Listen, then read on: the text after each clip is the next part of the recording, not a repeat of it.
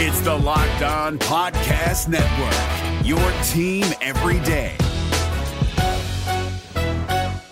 Kyle Crabbs here, host of Locked On NFL Scouting. Join Joe Marino and me every day as we provide position by position analysis of the upcoming NFL draft.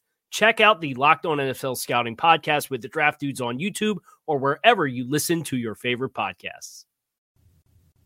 Who they think they're gonna beat them Bengals? It is the Locked On Bengals podcast with your hosts Joe Goodberry and Jake Liskow. Find us on Twitter at Joe Goodberry and at Jake underscore NFL. Please like, subscribe, and share as we try to grow this community and pump out daily Bengals content just for you.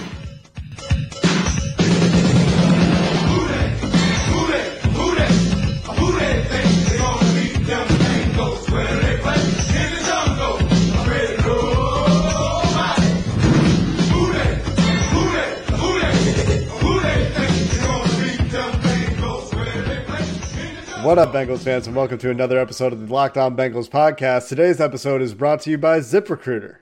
Stay tuned for the break if you have a hiring need to find out just how sweet ZipRecruiter can be for your company and its recruiting needs. Today, we said we were going to talk about the schedule. We haven't really done that yet on the Locked On Bengals podcast. We have talked about it in passing, especially the day after it came out. We had a mailbag, we took some questions, we talked about it. I think we'll get into it in some more depth another day. We put out another call for questions today, and while we initially had a plan to just take a couple and continue on with what we had for regularly scheduled programming, we got another like 50 questions per usual. And we have 25 or so flagged for today. So we're just going to get right into the questions, unless there's anything you want to talk about first, Joe. No, I I think that we should just jump right into this. I was going to tell a whole story of why I was late recording, but I don't think anyone wants to listen to that. I, I think one thing that may be worth mentioning is the AJ Green comments. Did you see those today? He was Yes. talking about how Marvin used to be, don't show up the defense, and Zac Taylor's out there like, let's go fuck up the defense. You know what the the most key part of that was? Uh, Green saying that he it isn't just them telling you what to do; it's telling you They're why they do it. it. Yeah. yeah. And if you remember Andrew Whitworth's comments about when he went to the Rams, he Yeah. said the same exact thing two years ago. That they're Yeah. not just teaching you, "Hey guys, you're supposed to block this guy on this play." It's why we're doing that, so this guy can do this, so this guy next to you can do that, uh, or even more in depth, hopefully, right? As, so as long as they don't ha- have to know what the person next to them is doing, because that was one of the complaints with Teryl Austin's defense, right? Is that they were confused and they were they, they had too much to know, right? So as long as it's as long as it's work, and uh, and it sounds like it is. It sounds like the players are really excited about it, so great. But that that's the fear that goes along with it, right? Sure, but teaching why you're doing something instead Oh, yeah. of just do it. It's like when you with kids, and uh, you know, you don't just tell them take out the trash. Tell them why they're taking out the trash, Yeah. and they'll have more respect for it. They'll and they'll actually care for what they're doing. Tell them why a dollar is worth a dollar. You're right. That's the story. My son The- does not account, so The other thing that I wanted to mention is we had some people in our mentions talking about you guys are ragging too hard on Drew Sample. Give the kid a chance. no. And here, here's the optimistic take on Drew Sample, right? These guys usually aren't drafted in the second round, and that's what we've been talking about. We're not talking about Drew Sample as a player. We both like Drew Sample as a prospect and think that he has some promise. And we've been talking about the reasons why that might be hard to fulfill. But the reason that he has a good chance of fulfilling that promise, and the positive spin I put on this at the end of the conversation is he was drafted in the second round. He will have more chances than these guys usually get that are drafted in the fourth and fifth round to live up to all that potential because the team is going to want him more to succeed. As much as the team will say we want all our players to succeed no matter where we draft them, it doesn't matter where you were drafted once you get in the building. They, they obviously have more investment in those second and first round picks. Yeah. Eh, we talk about this with every position. It's, it gets brought up whenever you say like the success rate versus a first, second, third rounder versus guys that are afterwards, and you can tell some you know those premium picks get more opportunity to develop, longer to develop, and and and maybe even more care behind the scenes, right? So Yeah. it- still, you come back to the part of the sample pick is those type of guys don't get drafted round two, and we, if you look at it that way and say there's really no history of an unproductive receiving Exactly. tight end going round two, getting the development time and opportunity of a round two guy, it's a complete unknown, which again, still leads us to the same outcome I think we've always come to is that that's a risk, but we like Drew Sample. Yeah, that that I think is a caveat, right? It's a risk, but there are all these reasons to believe that he'll have every chance to succeed, and obviously we hope he succeeds. So I hope that's clear to everybody out there listening. Now, I think we can close the door on Drew Sample for a while, unless we have a question about him. I didn't read all of them ahead of time. I think Joe did the favoriting today. There may have been one in there. Okay, well, here we go. The first question comes from Tyler Lindsay. We actually had the first two from Tyler. They're grouped together here nicely. So the first one is Would you like the NFL to have a lottery system like the NBA has for their draft? Tyler, after asking the question, also says tanking isn't really an issue for the NFL, but it could still be interesting. I think tanking can be an issue, especially those final few weeks. You see guys going on injured reserve. Think of the Bengals last year. They weren't tanking, right? And I don't think they even know how to tank, and they should have lost more games, right? But the way when you're out of it and you just put guys on IR and call guys up, and your roster goes from being, even for a bad team, uh, commendable to completely crap over the last final weeks, and you, you, lose even a bad team. So I think tanking can be an issue in December. But thinking of the lottery, I would like the lottery. I'd like it a lot. And I, I what does it take? Maybe the bottom eight teams, maybe the bottom ten teams, and throw them in there and, and weight them based on their record. So maybe the top team doesn't get that pick. I'll And say and five maybe would be where I would cut it off. But regardless, continue. The NHL, if you have the worst record, you're guaranteed either the first or second pick at the very least. So you may not get the first, but you can, but you'll get the second if you don't win the lottery. Which I think there's some merit to that too. I think maybe a top three pick if you have the worst record, Sure, but maybe yeah. it's not automatic. You get the number one. Yeah. That that sounds good to me. I think I also think tanking is a bit of an issue in the NFL, and I think it will get to be more of an issue in the NFL as teams wisen up a little bit, which they seem to be doing as it pertains to the draft. You see a lot more strategy going into it. Yeah. So I do I love the idea of a lottery. I think it needs to be less severe than the NBA lottery, which continues to develop to be more punishing to the teams that tank. Because you're right, it's not as severe an issue in the NFL as it is in the NBA, and there are fewer players on an NBA court. The impact in the NFL is I can get a premier quarterback. The rest of the Right. players you can draft, even if it's Quinnen Williams, who we had as by by and far away the best player in the draft, and you still expect a quarterback to go number one almost every year because Yeah. a quarterback is that much more important than every other position on the football field. So it's really a lottery that is saying, okay, well, you pick top three, maybe you can still get a quarterback at that point relatively easily without giving up too much capital. And and then you know, you come back in round two, and then you give them the first pick. And Right. also, if right, you would rotate that way. And also, if you really, you say you end up with the second pick, and you really wanted number one, and the team that gets number one doesn't need a quarterback, well, then you you're gonna have to pay a little more to go get it, and you could still do it. So it doesn't preclude you from going to get your guy. Still, Yeah. you're just gonna have to you know pay for it for being the worst team in the league and not getting the top pick. which I uh, think is fine.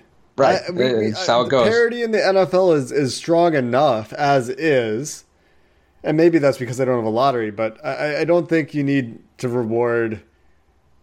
I don't know. Tanking Especially with really the tiebreakers the way they are now, it already feels very random as it is. And you're using strength of schedule and and you know he- instead of head to head matchups and things like that to decide who's the worst team. Well, Yeah. Things get a little weird. Sometimes it's not always the number one pick; it could be number five versus six, and you know I I think all that should be accounted for. The more we've Uh, next- talked about this, the more I've thought tanking isn't much of an issue. What's our next question? It's from Tyler Lindsay. Also, he says, "What has been your favorite year to cover the draft after all these years of doing it?" I don't really cover the draft, so I think this question's for you, Joe. Oh, okay.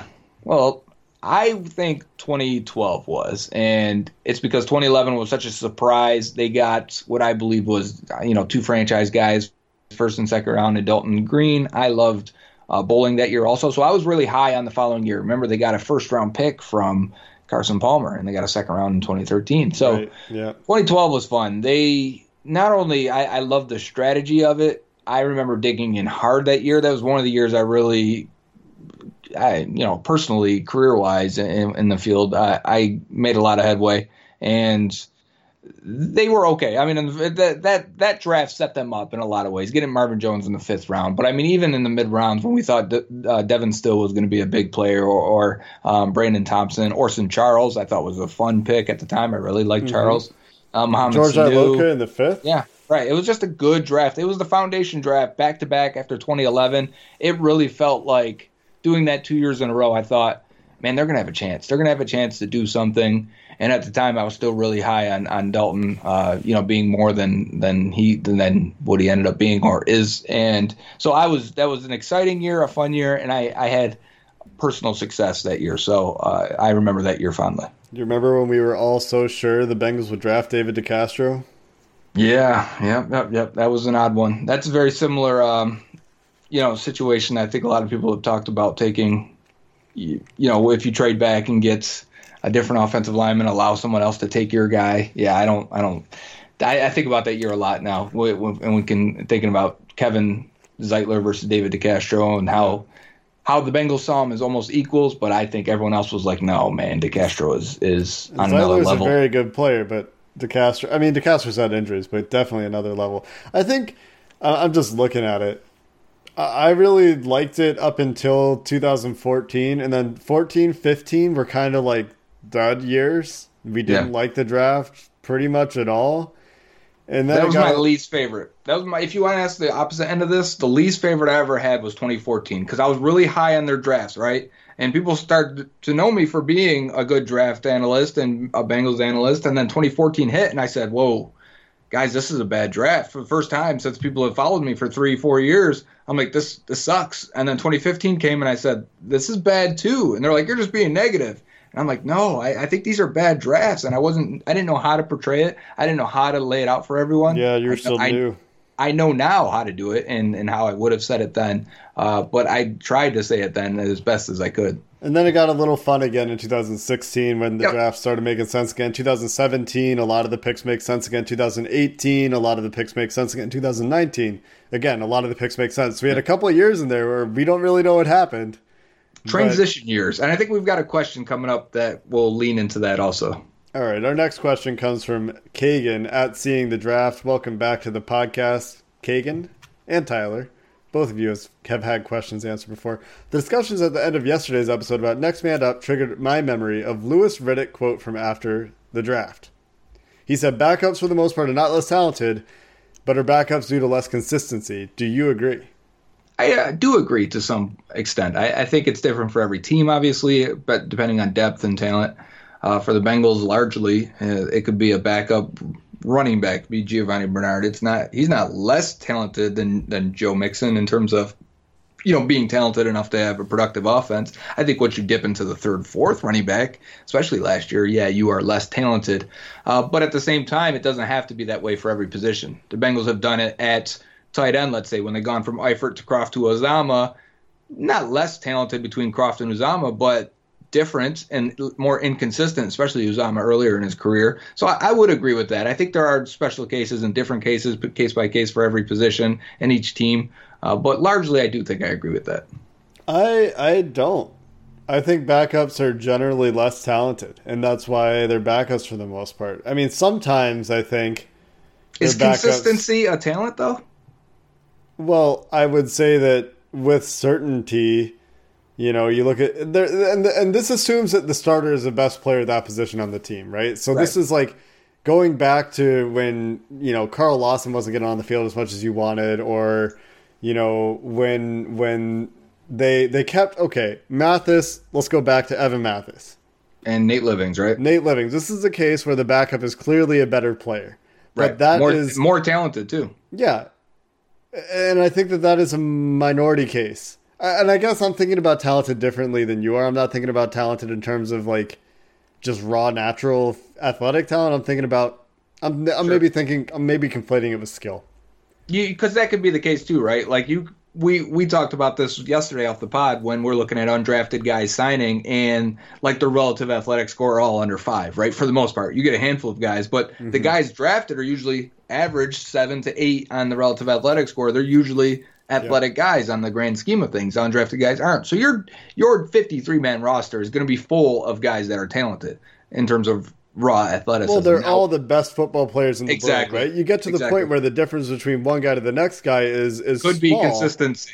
But I mean, even even even if it's consistency, even if the difference is small, those small differences become very visible at this level because everybody is so damn good. Oh, for sure. And I think when we think of the Bengals also, because past Marvin Lewis era was, I think they held consistency in high regard, sometimes to a detriment to their own roster and, and starting roster. Uh, Well, this of- might be a Duke Tobin thing too, if you look at who they re-signed. It may be. And thinking of Christian Westerman not being able to take snaps over, you know, we've talked about what they just view West. They did view Westerman as this completely inconsistent wild card, not only in practice but in, in meetings and in, uh, on Sunday. Uh, why can't Carl Lawson get on the field over Michael Johnson, even though it's can be dictated by situation and game? We know one guy's more talented than the other. We know he's a better player than the other, but they enjoy the consistency level of expect expectation out of Michael Johnson, out of Domata Peko, out of Rey Maualuga, Tahani Jones. I mean, it may be more true for the Bengals of past than it is for other teams. Yeah, they definitely value experience, valued experience and and familiarity with the system. Yep. You could say for those guys, and and and familiarity with the player too. Definitely. Next question, Bryson Coke. How do you how do you say last name? Am Usually that's Coke. Yeah. Uh, usually it's Coke. Okay. If given the chance, how does Jermaine Pratt fill the void left by Vontaze Burfict? Well, we've been feeling that void for for two years now, or at least a year. Sure. No, no, Uh, four years. I mean, almost. Yeah, the, with the way he's missed games. Yeah.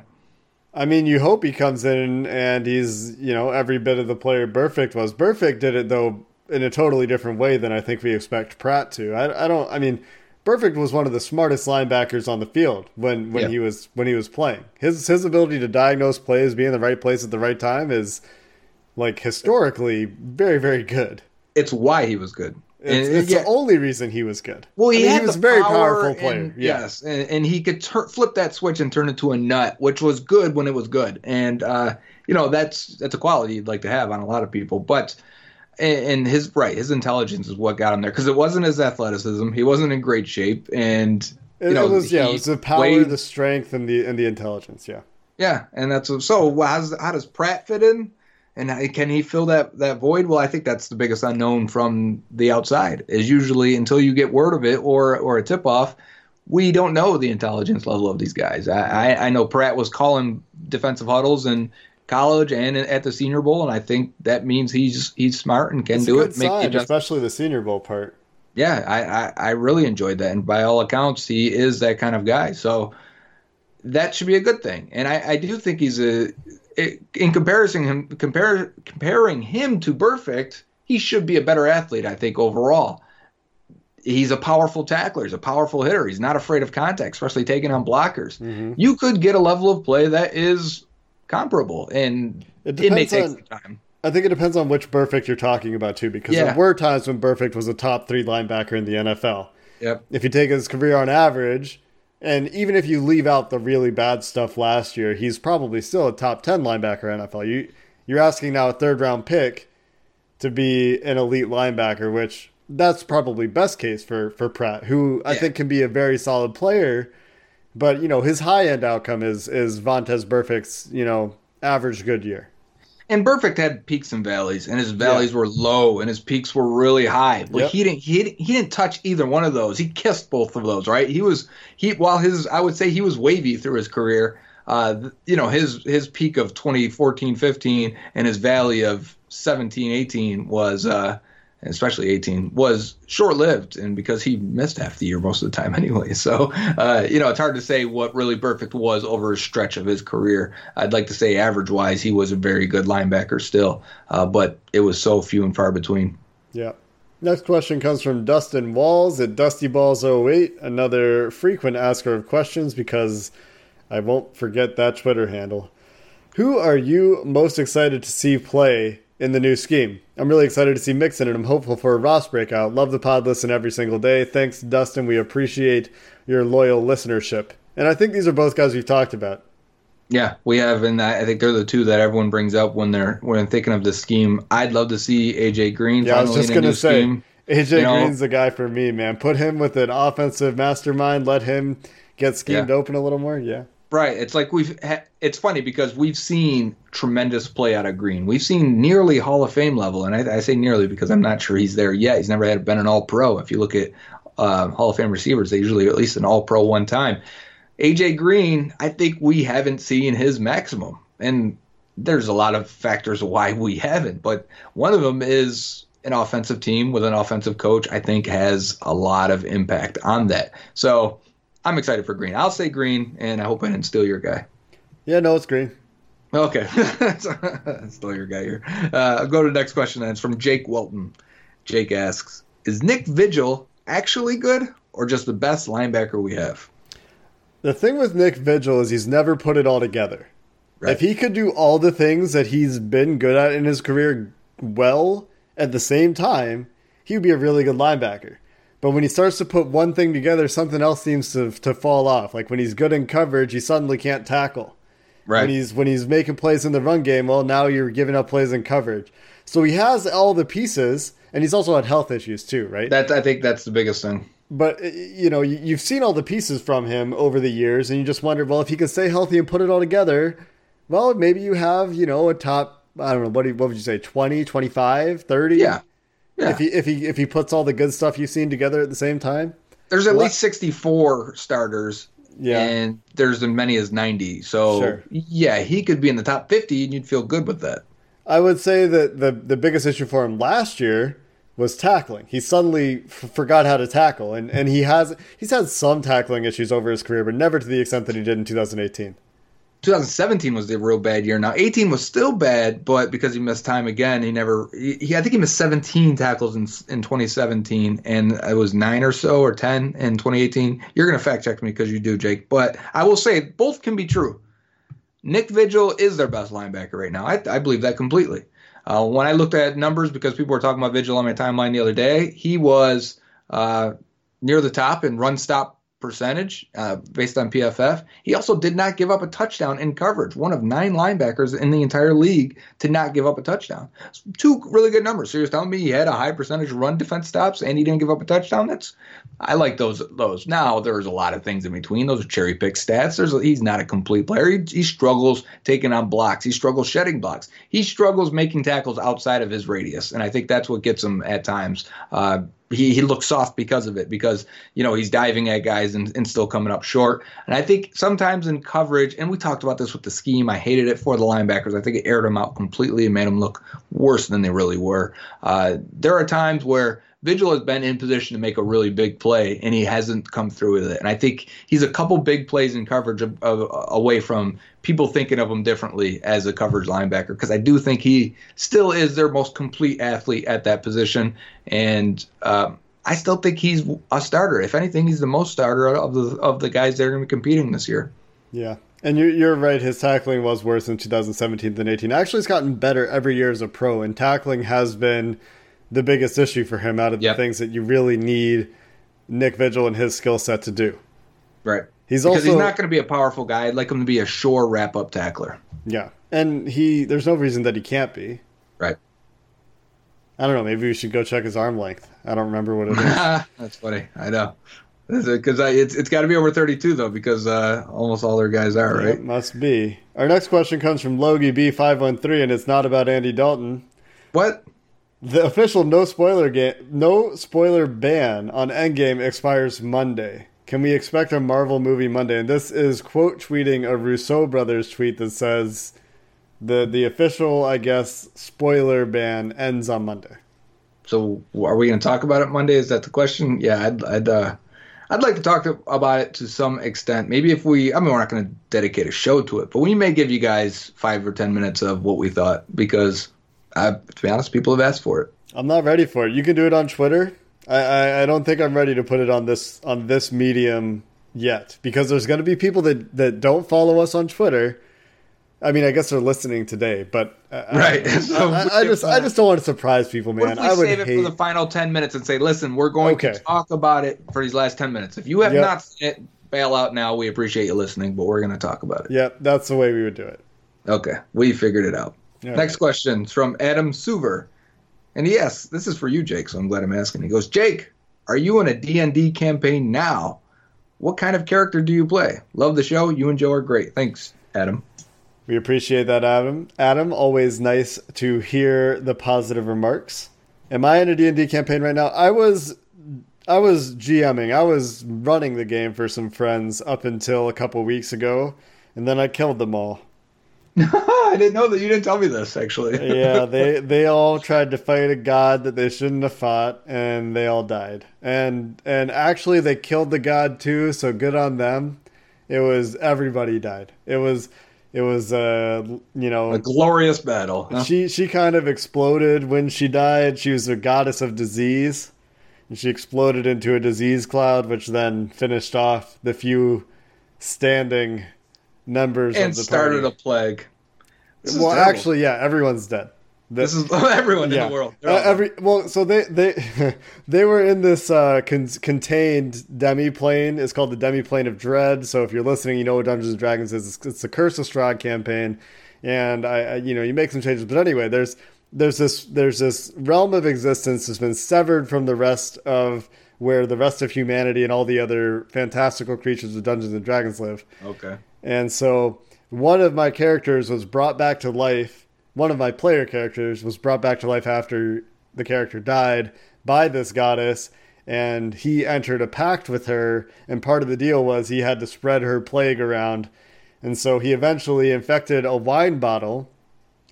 And wine being a hot commodity, Jesus Christ, Jake. it, it led to a plague that wiped out the whole a whole city.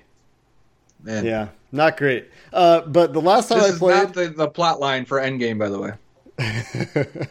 uh, the last time I played, I played a bard because I really like their utility, and I like screwing with my dungeon master when I'm a player. And bards get to screw with their dungeon master the most. They're the most, um, what's the word I want to use? Annoying class, I think, to DM around because they have so many tools to disrupt your plans. So they're Wario in, in uh, Mario Kart. Mm, I don't have a comparison off the top of my head right now. Okay. Next question. Our next question comes from Alex at CBJ Alex underscore LAX. Is Stanley Morgan undervalued because he played in Nebraska? I don't think that's the case. Uh, I will say, though, I do think players of a certain college will be overvalued sometimes if their predecessor has also had success. I think that is the case right now with Drew Sample, even though we're not, we said we wouldn't talk about him again. But Will Dissly uh, was Washington's Y tight end the year before Sample was, and Dissly was taken in the fourth round by the Seahawks. And Dissly had a fantastic start to his his career, uh, four games, and he got hurt, but he had a fantastic first game against the Broncos and exploded as a receiver also, and he's a fantastic blocker. So I think people looked at teams looked at Sample and pushed him up. But when you look at Stanley Morgan Jr., the last guy he the, the guy he replaced and broke records was Kenny Bell, I believe his name was, went to the Bucks, was like a fifth round pick, did nothing. And mm-hmm. I think that does have an impact sometimes. We will say as analysts, don't look at the helmet. Stop doing that when we're talking to other fans.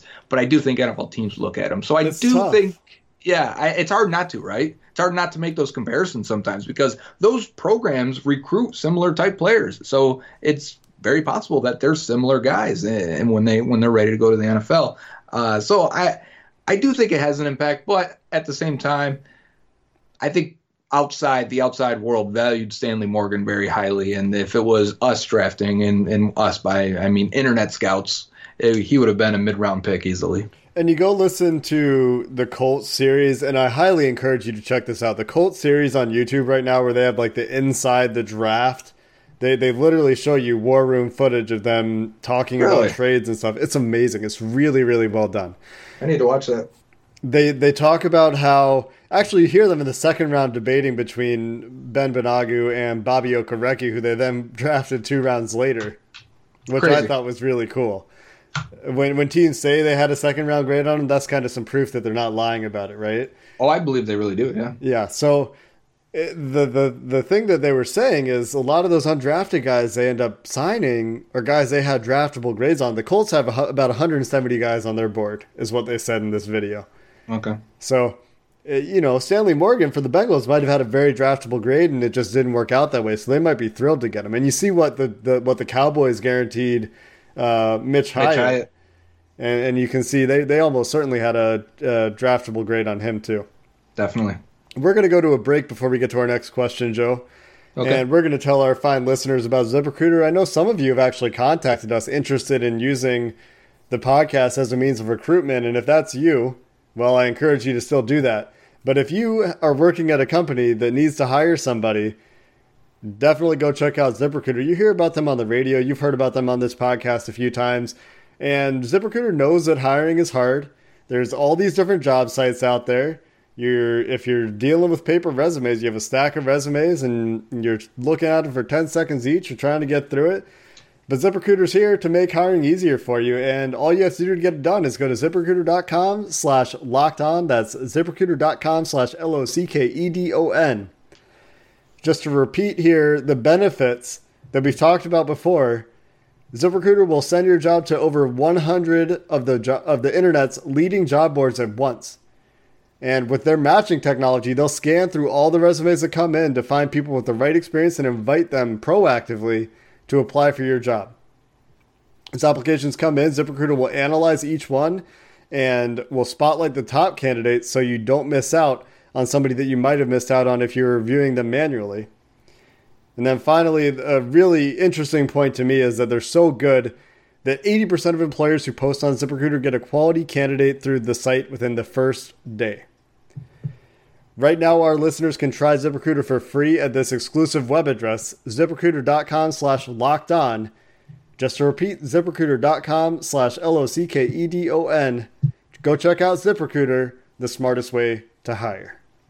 TurboTax experts make your moves count. This is David Harrison of the Locked On Commanders podcast. And this Locked On podcast is brought to you by TurboTax. No matter what moves you made last year, TurboTax experts will make sure that they count for you. Did you say no to a big wedding and elope at the county courthouse? Well, that's a move. Did you go back to school to get your degree? That is a move. Did you relocate for a fresh start? That quite literally would be a move. Or maybe you moved into a houseboat instead of a house house, or you switched gears from rideshare driving to video game streaming, or maybe you just rode the stock market to the moon and back. Any of those things that you did or any other moves that you made, TurboTax experts make all your moves count, getting you every credit and every deduction you deserve, filing with 100% accuracy and getting you your max refund guaranteed. So switch to TurboTax today. Make your moves. They'll make them count. See guaranteed details at turbotax.com slash guarantees.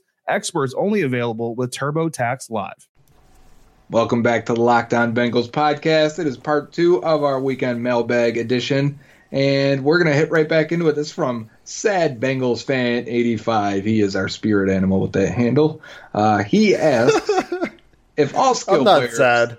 No, depressed Bengals fan 85. I'm fine. I'm fine. Is it 85 because of Chad Ochocinco, or are you born in 85? I'd like you to answer that one for us. But uh, if all skill players on the Bengals were superheroes, Marvel or DC, or even more, right? Uh, who would each be? And we're not going to do all of them because we don't have 90 minutes to give you. I mean, I'd love to, but uh, we're going to pick one each and see if we can come up with a comparison here. Jake, what do you got? What if it's 85 for Tyler Eifert? Oh, okay. You know what? I, I still always assume 85 is Chad, don't you? Yeah. I mean, you have to, right? All right, Ocho Cinco for a reason. I'm trying to battle my instinct to to put AJ Green with like Mr. Fantastic. I think that's fair, though. Yeah, come back to me. You're gonna have a better answer. Okay, I'm going to say Giovani Bernard is Ant Man, and because he can shrink down but still have the density and size of a normal powered running back. Yeah. I mean, John Ross could be the Flash. True. Geno could be the Juggernaut. I'm gonna do that one. I like that one. Geno Atkins is a Juggernaut. You If he can't can stop gain him. any type of momentum, he becomes unstoppable. I like it. Uh, next question, same same asker of questions. If you could pick two new cities for expansion teams, what two cities would you choose? I've never thought about this, but now that I have, I know my answer. Well, do you have any Canadian cities? Well, yeah, Vancouver, because then I could go over and catch a game. I was going to say Toronto also, but then I started to think because you know if I go to a Bills game, which I have plenty of times, there is a lot of Canadian fans there. Canadian fans. I don't mean like you know what I'm saying. Anyways, and it would probably dig into the Bills attendance. I think if there was a team in Toronto, so and I, I kind of take that back. I think the largest city is what Portland without a NFL franchise In the So, U.S., Yeah, I think it is Portland. uh, yeah, I guess so. San Antonio, What about, what about? Vegas? Sacramento. The- I guess Vegas is about Vegas to is getting the, one. the Raiders. Yeah. What about give- what about like Oakland Austin. Texas? Right. Doesn't Austin? I mean, they're kind of. How far is that from Dallas? I have no idea. I'm not very good at Oh. Texas geography. Me either. Because I was going to say, where's San Antonio to Dallas? Wait a second. Where? What about Columbus, Ohio? Isn't Columbus just as big as Cincinnati and Cleveland? I guess there's bigger cities. Yeah. And you don't need one in between. No, that would be wild, man. Because Cincinnati is kind of nice because it grabs all of Kentucky also. Yeah. You know, I can't. What other cities need a team? No, I, I think you're right on Vancouver. I think that'd be awesome. And then I, We I could do call them the Vancouver Grizzlies Okay, in the spirit of the, the. hockey joke. No, they're the basketball team. They're now the Memphis Grizzlies. That's right. Forgot about that, Joe doesn't watch other sports. Guys. I like other sports. I just football has become such a year-round thing for me that I've dropped out. I mean, I, I have a favorite team for every major sport, but I, I can't tell you the last time I've watched any of those teams. That's how Yeah. bad it is. Uh, next question from You know what? Andrew. Hold on. The other place I'd put a new expansion team is Cincinnati. Give them two teams. Let's go. Give the Cincinnati fans somebody that's not owned by Mike Brown. Okay, you're you, we've lost Jake, guys. Let me move on. Question from Andrew eighty eight G. Assuming they both make the roster, who, if any, makes the bigger leap this year? Cody Core or Josh Malone? How old are they? Josh Malone. He's Malone's younger, younger. right? He's Yeah. way younger. Malone. Yeah. Core, Core, I think, is a finished product. I do too. I also agree with that. Even though Core didn't have as much playtime and production and was raw coming out, I think there's a difference between being raw and being unnatural. I think Core is unnatural. I think Josh Malone was raw, if that makes sense. And what? I, and now I'm getting we're getting into football uh, philosophy for this question instead of just answering it. But to me, I think Marcus Hunt was unnatural, and now he developed in five years. So it could happen for Cody Core, but I think there's a lot more cases of guys being raw because they are inexperienced and need to learn the finer points of the game, and that is Josh Malone, in my opinion. Where I think a guy is more unnatural, where he doesn't track the deep ball well, uh, isn't isn't a um, very aware route runner. I think in in Cody Core's sense, sometimes you got to break things off, sometimes you got to come back for the ball, do different little, you know, t- uh, leaning here or there or not leaning in order to sell your route. And I think Core still struggles with a lot of those things, especially tracking the deep ball. So um, I think it's going to be a harder for Cody Core to hit that jump, but I do think it could happen. I, I'm going to side with Josh Malone because of age and inexperience, and I mean just based off maybe intangible upside. If it is intangible, I do think he has some. He was always a higher rated prospect. When he Way went in the fourth round, you looked at it, it's like, yeah, okay, that's reasonable. Cody Core went in the sixth round. Yeah, okay, that's reasonable. Right, and and Malone could have went in the third. I think honestly, it was a that was a interesting draft class, as we saw three guys go top ten. Yeah. They have very similar RAS scores. That's what I was looking at there. I was I was checking their athleticism, and they both have roughly the same athleticism. Right. Our next question comes from Caleb at OSU underscore Bengals. Who is the worst national media sports member? Hard question. Um, I don't. It's hard for me to say. I think the easy one is if everyone says Stephen A. Smith, but I, I honestly feel bad for Stephen A. because I even for obviously he gets paid a lot of money, and they ask him about every single sport across the entire leagues of every team, and I that's got to be difficult. So I feel bad, and I know he gets paid to be able to tell that who's the tight end that he didn't think that wasn't on the roster anymore for the Chargers or been out all year, and he says Wayne this is the Haskins is a runner. things like that. Very good example. And those things shouldn't slip you by. But I know how things go off script sometimes. I've never been on live TV, but I've been on radio. And when things go weird, sometimes that you get a, a question or you get into a scenario or something that you don't feel completely confident in. So my criticism would be to say, eh, actually, I don't know, or I shouldn't speak on this because I don't feel confident. But I think they pay him a lot, and he feels he should speak on everything, and that's Man. when he gets in trouble. Stephen A. stuck to his guns on Dwayne Haskins. He took to Twitter when he heard the outrage. he was like, Yeah. I just feel in my personal evaluation. I I shouldn't do a Stephen A. Smith voice, but, you know, he's like, I just feel in my personal evaluation that he's more of a runner. And it's just, there's so much facts in your face to tell you you're wrong. But you know who I'll say instead? Skip Bayless. I just can't stand that dude. The other dude I'll say is uh, Jim. Uh, what's his last name? Used to be the Rome. GM of the Reds. Oh. Jim. I don't know who you're talking about then. Uh, he writes for ESPN now. He does. He, he used to be the general manager of Cincinnati Reds, and I think he's pretty bad. Your uh, your Stephen A. Smith uh, impression was terrible. I think it's more like, are you telling me that the that Dwayne Haskins is not a runner? I've seen that man run and score touchdowns. He is Yeah. a runner and he is a weapon in the NFL. I never said I was good at impressions. Was that good or bad? It was probably better than mine. I don't know. Okay, great. Next question from Aaron Parker at Meme Bengal. Mem Bengal? M E M Bengal? Anyways, we've talked to Aaron a lot. Hey, Aaron. Question coming from part two of a tweet from AJ Green quote. So he's bringing up the quote we talked about, and we did. So, Aaron, I'm sorry for stealing your thunder there. I didn't realize uh, your question was coming up. What was the actual question at the end of this, though? Why did Well- Marvin? Why did Marvin approach the practice that way? And I think Yeah. I think Aaron actually somebody else answered this, and I agreed with their answer that Marvin, yeah, Jake Nolan answered this question on behalf of the podcast, I guess. Marvin was an old, hard-nosed defensive coach, a good one at that. Those co- those coaches tend to be more fiery, and and I think that is probably a big part of it. He was a defensive Yeah. guy. The defense was his baby, and you know he, he had a he had a lot of old school to him, and a lot of you know don't show up your teammates. You know, be good teammates to one another. You know, But I also feel defensive co- coaches are more grind it into submission, pound the rock until the rock breaks, right? Keep chopping wood Yeah. until the until the tree comes down. Where an offensive Yeah. coach is more figure out how to get around the tree or get around that rock or or make do or or build a bridge over the the river rather than just trudge through it, right? or, or I- use a boat and and a Right. chainsaw. all right, let's figure this out, and rather than just beat our own selves into submission. Yeah. So, uh, and that's just my own personal feeling of how I think defensive and offensive and traditional versus old and young may think about that sometimes. Oh, I am and so excited for people to get in your mentions with exceptions to that rule and be like, what about what about this guy and that guy and this guy? there's always exceptions to every Oh, rule. there's always exceptions, guys. Don't talk to us about exceptions. Next question comes from Bengals Talk. This is our man right here, Bengals talk. If Jonah Williams was drafted in the top 10 prior to the Bengals selection at 11, along with both White and Bush, who do you think the Bengals would have drafted? Since they valued a blocking tight end, do you think they would have gone Hockenson if that scenario if he was available?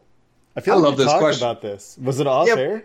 It, it was. We were not recording when we talked about this, I believe, unless it was like live reaction stuff. But um, so let's say Hockenson out, put Jonah Williams in that scenario to the Lions.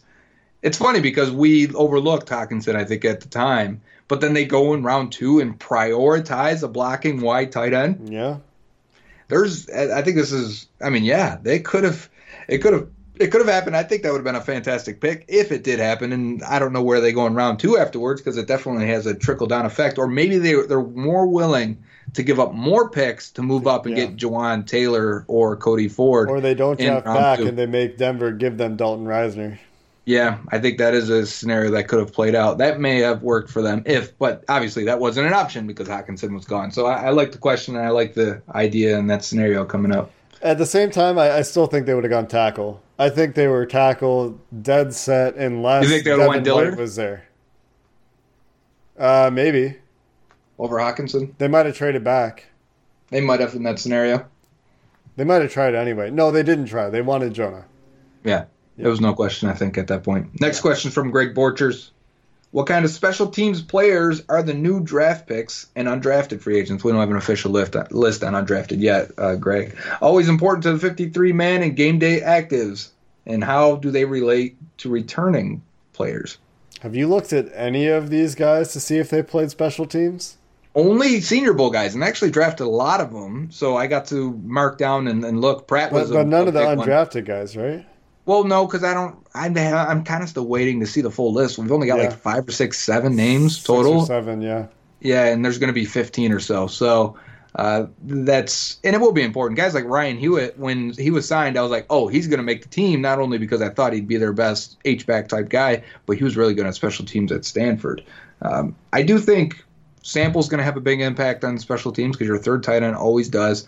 Pratt is probably going to play a lot of special teams, and that's if he starts. I think he probably still would, but there's a chance that he, he may just be a one down Sam linebacker, and he'll have to definitely play special teams. I think both the running backs, Trayveon Williams, has experience, and it looks good in pass protection, which translates to picking up uh, and being the front man or the the up man, I should say, in punt blocks and or or, or punting teams, offensive punting teams. Probably some concern of his size there, but Yeah, and that may be the case, but uh, they've they've had Gio do it in the past also when when other guys have been hurt. So uh, Rodney Anderson is one I don't think plays a lot of special teams based on my memory, and maybe he did it early in his career, but I really don't remember that at all. So.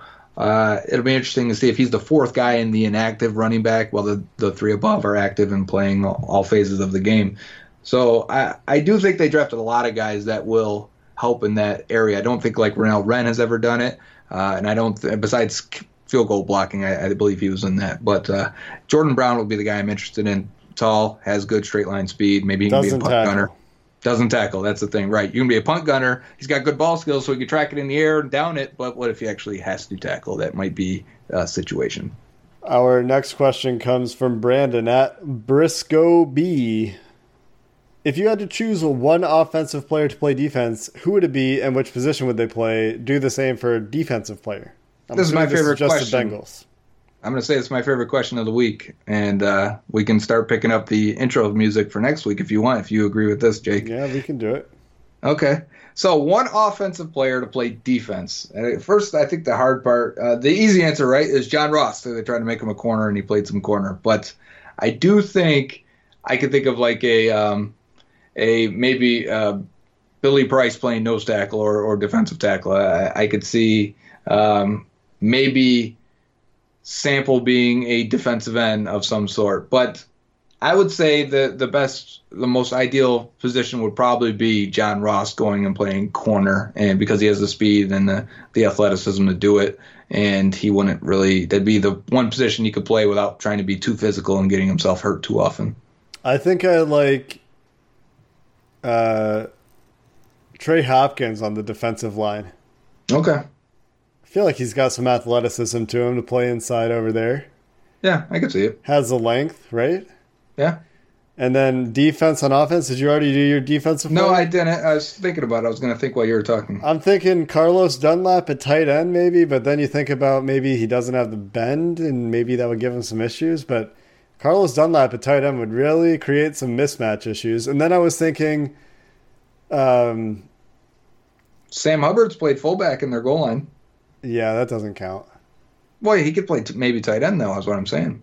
Oh, yeah, I'm sure Sam Hubbard would be a fine tight end for like an inline tight end because Yeah, he weighs uh-huh. 270. Yep, I He's think Hubbard, guy. Hubbard would be great for that. What about Shawn Williams at running back? I know something like that. Maybe fullback. Let him take on the Or, guy. or, or Fedulum? sure. Fedulum at wide receiver? Could Oh, that I- work? I'd like to see his hands. I'd like to see William Jackson at receiver because he's got four three seven Yeah, 40 speed, straight line speed. He's got ball skills to track it downfield. yeah. Um, I think That'd be he could do it. It would be. It's a tough I don't. You question. know.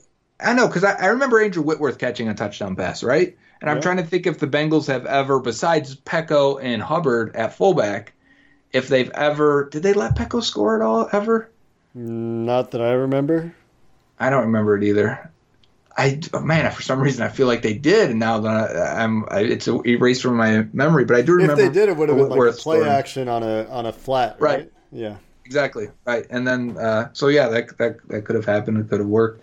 And I'm I'm thinking who would be the defensive guy you would allow to score? I'd love to see Geno Atkins get a handoff and, and score. The the way Car- uh, Kyle Williams in the Bills last game, remember that they let Yeah. him score up the middle. Uh, and Mike Vrabel used to catch touchdowns all the time, lining up at, at tight end, and they'd even flex him out and throw him a fade. So that's let, let's say that with Carlos Dunlap. Next question, you ready? Yeah, let's do it. Ben Wintle. I'm not even going to Shaba Daba, I believe. You're, we're close there. All right, guys. Uh, we are loving what you do from the UK. Keep up the good work. Thank you, Ben. Uh, I have been a Bengals fan since 2015, and my question is what makes Jonah Williams so different to Cedric Ogbuehi and Jake Fisher? How did we get it so wrong, and is there any danger we have done it again? There's some danger. I think it's a pretty Always. small danger. There's always danger. There's no such thing as a safe draft pick in the NFL, and if anyone tells you offensive linemen are safe, well, they're wrong. They are. But the better question when you compare Jonah Williams to Cedric Obey and Jake Fisher is to ask what they have in common rather than what makes them different. because that that's a much smaller list, I think. Oh, okay, I see what you're saying. Yeah, Jonah Williams and Jake Fisher, well, they have the same first letter of their first name. yeah. Uh, Cedric Ogbuehi and and Jonah Williams both played for schools south of Tennessee. okay. That's all I got. I mean, the, the, the, the, the big difference is Ogbuehi and Fisher were both very, very athletic players that were Yeah. raw coming out of school, needed technique refinement, needed to develop the use of their hands because they That's just the didn't have it. And Jonah Williams is not an uber athlete, but has the technique and has it very, very refined for a college player coming out. Yep. And I would say I, I touched on unnatural versus raw. Jake Fisher was raw. Uh, Cedric Boy, was unnatural, and it's weird. And, and like Ben's asking this question because he just started following the Bengals in 2015. So, and he's from the UK. He didn't have the, the this exposure. I'll, I'll take you back to that draft. Ogbuehi for us, and then Ryan Coyle, who we've had on before, is a good friend of the show. Uh, him and I were grading offensive linemen that year. We had Cedric Ogbuehi as a day three pick.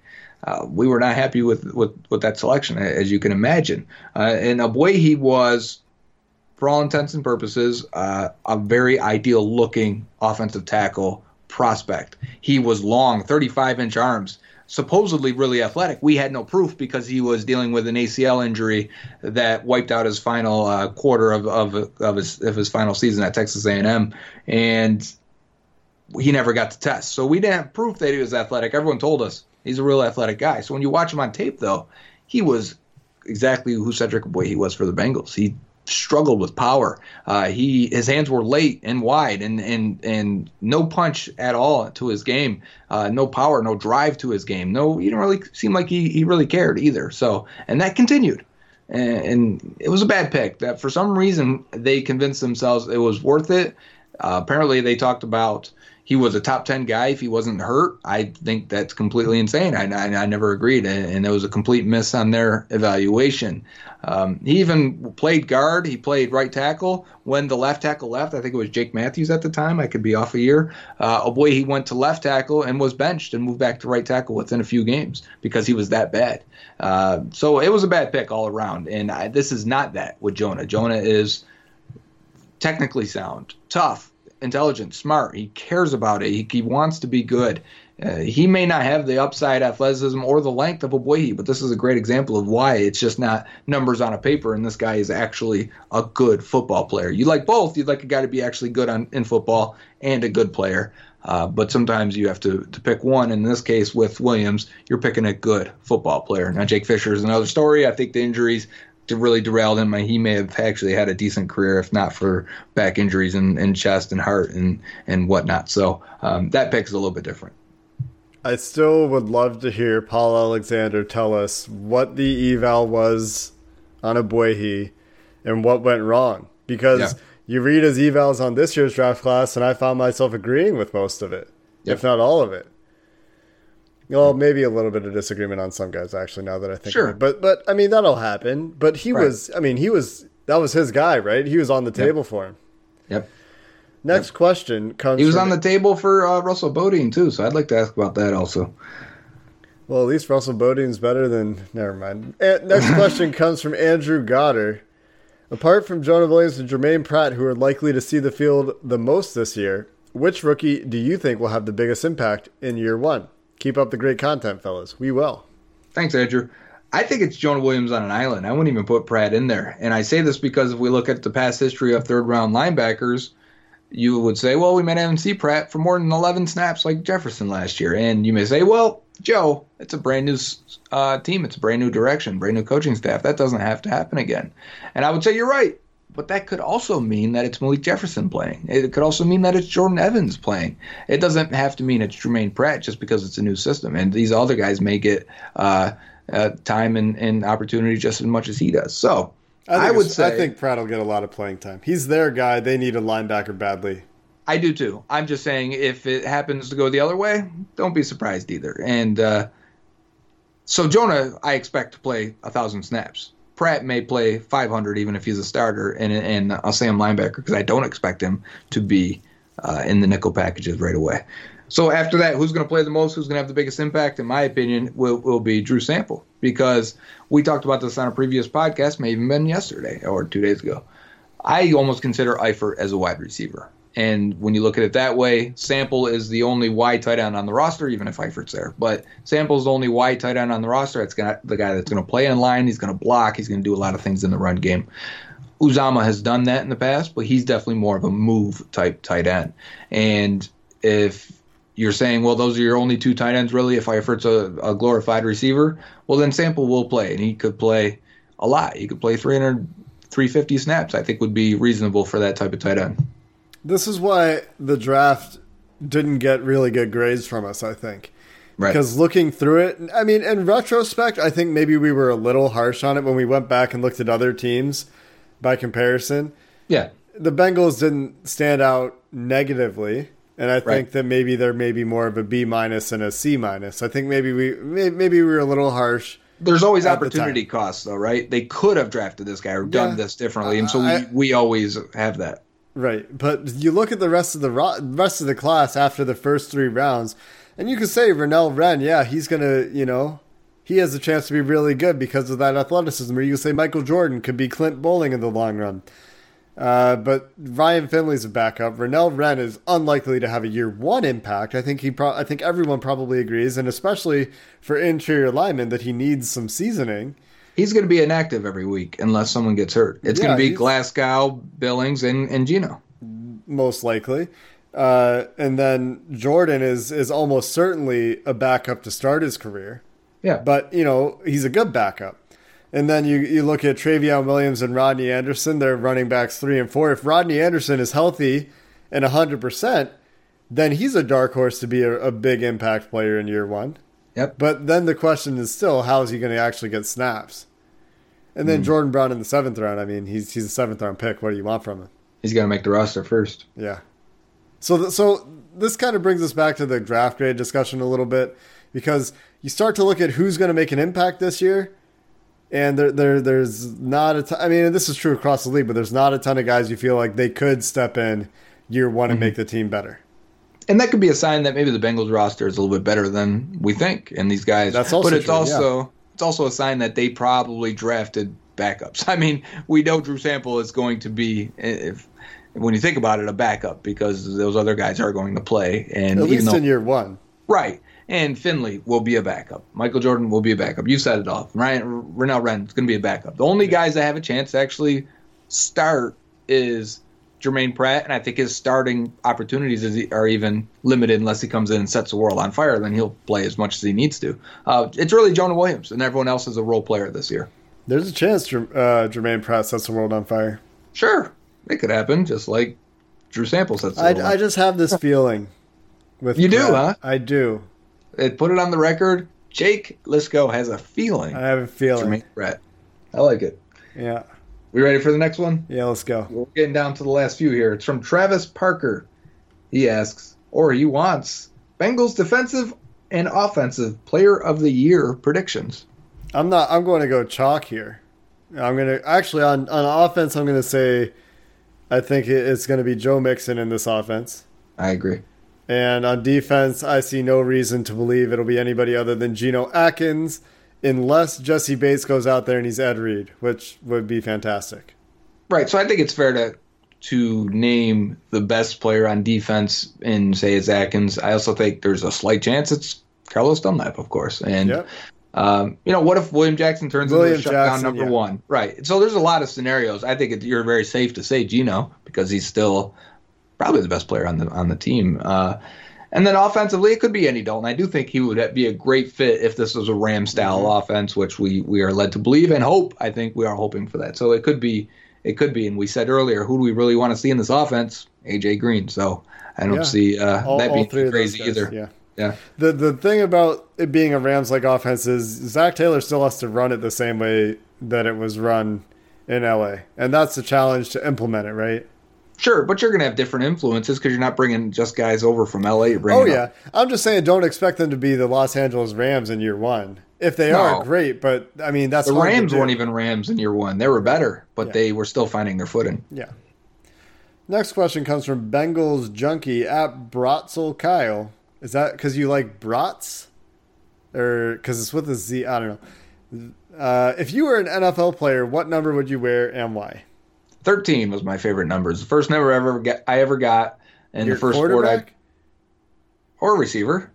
Yeah, okay. I can be a receiver with 13. right, all right. Um, it would be those two numbers. eh, oh, two numbers. it'd be that.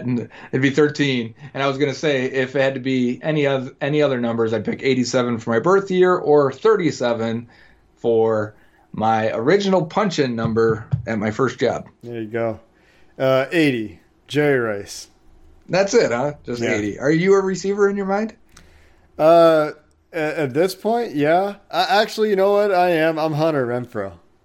Oh, you are Hunter Renfrow. Or, or you know what? You know what I am? I'm yeah. I measure close to Hunter Renfrow. Um, I, I'm John Ross in the red zone. Between the Oh. twenties, I'm not interested. When when I can score a touchdown, I'm very Red interested. zone threat. Yeah. Right. Okay. That's that's where I want the ball. I'll get open in the end zone for sure. Uh, even though we said we won't talk about it till Monday, and we won't, we're not going to say anything spoilery. The next question is from Hi, my name is Jared at Irish Football. Jared's a good friend of the show. He says or asks, What's the grade for Endgame? So we're just going to give a letter grade and, and get out of here. A. It is an A, isn't it? I gra- I I have ten categories that I grade all the Marvel movies on. I know, big nerd, right? Surprise, and it grades out as the number one movie in the franchise, and I think it definitely is. I, I've talked to people that liked Infinity War better, and I personally liked Thor Ragnarok better because Thor Ragnarok was just a different kind of movie For than sure. the Marvel stuff. Like it's just there. There's certain things that are just you know superhero movie traits that are just in every superhero. Formulaic. Yeah. And so Mar- what Thor Ragnarok did is they, they kind of threw that out. And, and there were still some elements of it if you really look for them. But uh, what's his name? White, White, Taika Waititi. Taika Waititi. Yeah. Excellent director. He is very fantastic. I hear his other stuff's good, but actually, I've only seen uh, bits and pieces of it. Yeah. Uh, what's the Wilder People? Hunt Yep. for the Wilder People, I think, is, is a New Zealand film that's very, very good. It's hilarious. I've watched it. Is it on Netflix? Because I'll watch it. If it's not on Netflix, don't I, have remember. Netflix and Hulu, but I don't, I don't got all the uh, I hacking think it, I think it like was. I can't remember anymore. Anyways, I also give Endgame A. I do think it was uh, such a complete wrap up of the movie of of the franchises that was totally unexpected and, and really, I mean, expected because they they they've been good for so long. But I just it amazes me that they pulled it off. I, I I have complaints about Endgame, but they're minor. They're very And I- minor. you can I think we can talk movie. about them too. And because the more I think about, I've seen it twice now. I'd love to see a third time. Go to IMAX, maybe get you know blown away in my chair while I'm watching it. yeah, but that'd be fun. yeah, uh, just Did you because see it in some of 3D? these scenes, Are I you did. a 3D movie person? I once in 3D. It's actually called RPX. I don't know if you guys have that. It was a Regal thing. It's like the seats so. are vibrating. Oh, when- that's and- fun. Yeah, it was fun. In the 3D glasses, the screen's wider, so it's not full IMAX, but it was pretty awesome. The the issue I have with 3D is I forget to bring my gla- uh, forget to put contacts in, and then I'm Yeah. wearing them over my glasses, and then like they don't quite fit. And That's my wife, too. Yeah, it's it's 3D isn't a great experience for me, uh, but I would love to see it in IMAX. That's going to do it for us, Bengals fans. This has been the Locked On Bengals podcast. This episode was brought to you by ZipRecruiter. If you have a need to recruit, go check it out at ziprecruiter.com slash locked on for a free try. We will see you next week, Bengals fans. It's the weekend, there's no draft. So until then, have a good one. Hey, Prime members, you can listen to this Locked On podcast ad free on Amazon Music. Download the Amazon Music app today. Is your team eliminated from the playoffs and in need of reinforcements? Maybe it's time for a rebuild, or maybe they're just a player or two away from taking home the Lombardi Trophy. Either way, join Keith Sanchez and Damian Parson for Mock Draft Monday on the Locked On NFL Draft Podcast. They'll tell you which college football stars your team will be taking in the 2024 NFL Draft. Check out Mock Draft Monday on the Locked On NFL Draft Podcast, part of the Locked On Podcast Network. Your team every day.